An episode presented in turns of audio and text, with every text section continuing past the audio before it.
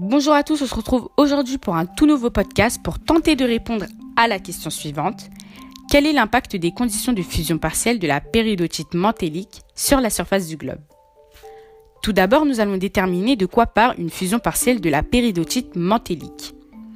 Dans le manteau, la chaleur produite par la désintégration des éléments radioactifs doit être évacuée.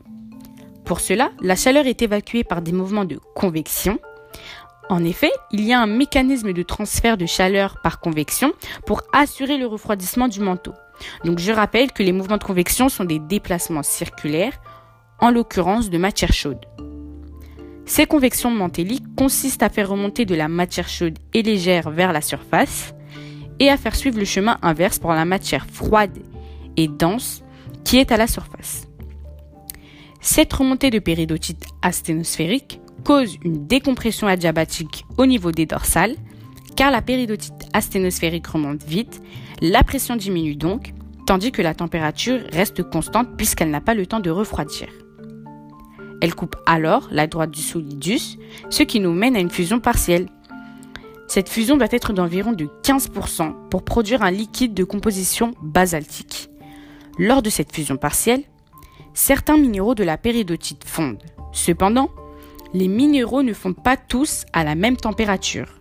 Certains éléments chimiques passent dans le liquide de fusion, alors que d'autres restent dans la partie non fondue.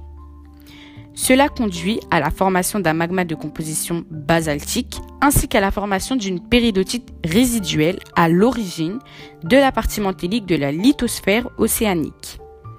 Le magma qui est produit remonte vers la surface car il est moins dense que la péridotite environnante et crée donc, après refroidissement, la croûte océanique, c'est-à-dire les roches magmatiques, donc du gabbro ou du basalte. Tout dépend euh, de la température et de la pression. En zone de subduction, le magmatisme a lieu sur la plaque chevauchante. Ainsi, les roches obtenues sont des roches de type volcanique, comme l'andésite et la rhyolite, ou encore de type plutonique, comme le granit ou le diorite. J'ajoute également qu'une fusion partielle peut être rendue possible grâce à l'ajout d'eau.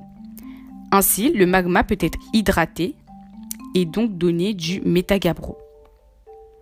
À présent, nous allons voir l'impact de l'origine de la fusion partielle, puisque je le rappelle, celle-ci est due à des courants de convection qui causent une remontée asténosphérique et donc une décompression adiabatique, c'est-à-dire une pression diminuant, tout en gardant une température constante.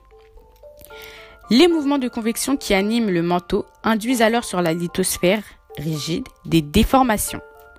Ces dernières se traduisent par un découpage de la lithosphère en plaques qui bougent les unes par rapport aux autres en glissant sur la sténosphère.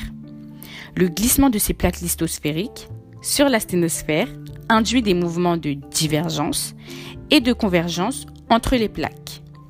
Ainsi, la lithosphère océanique est produite au niveau des dorsales et est détruite au niveau des zones de subduction.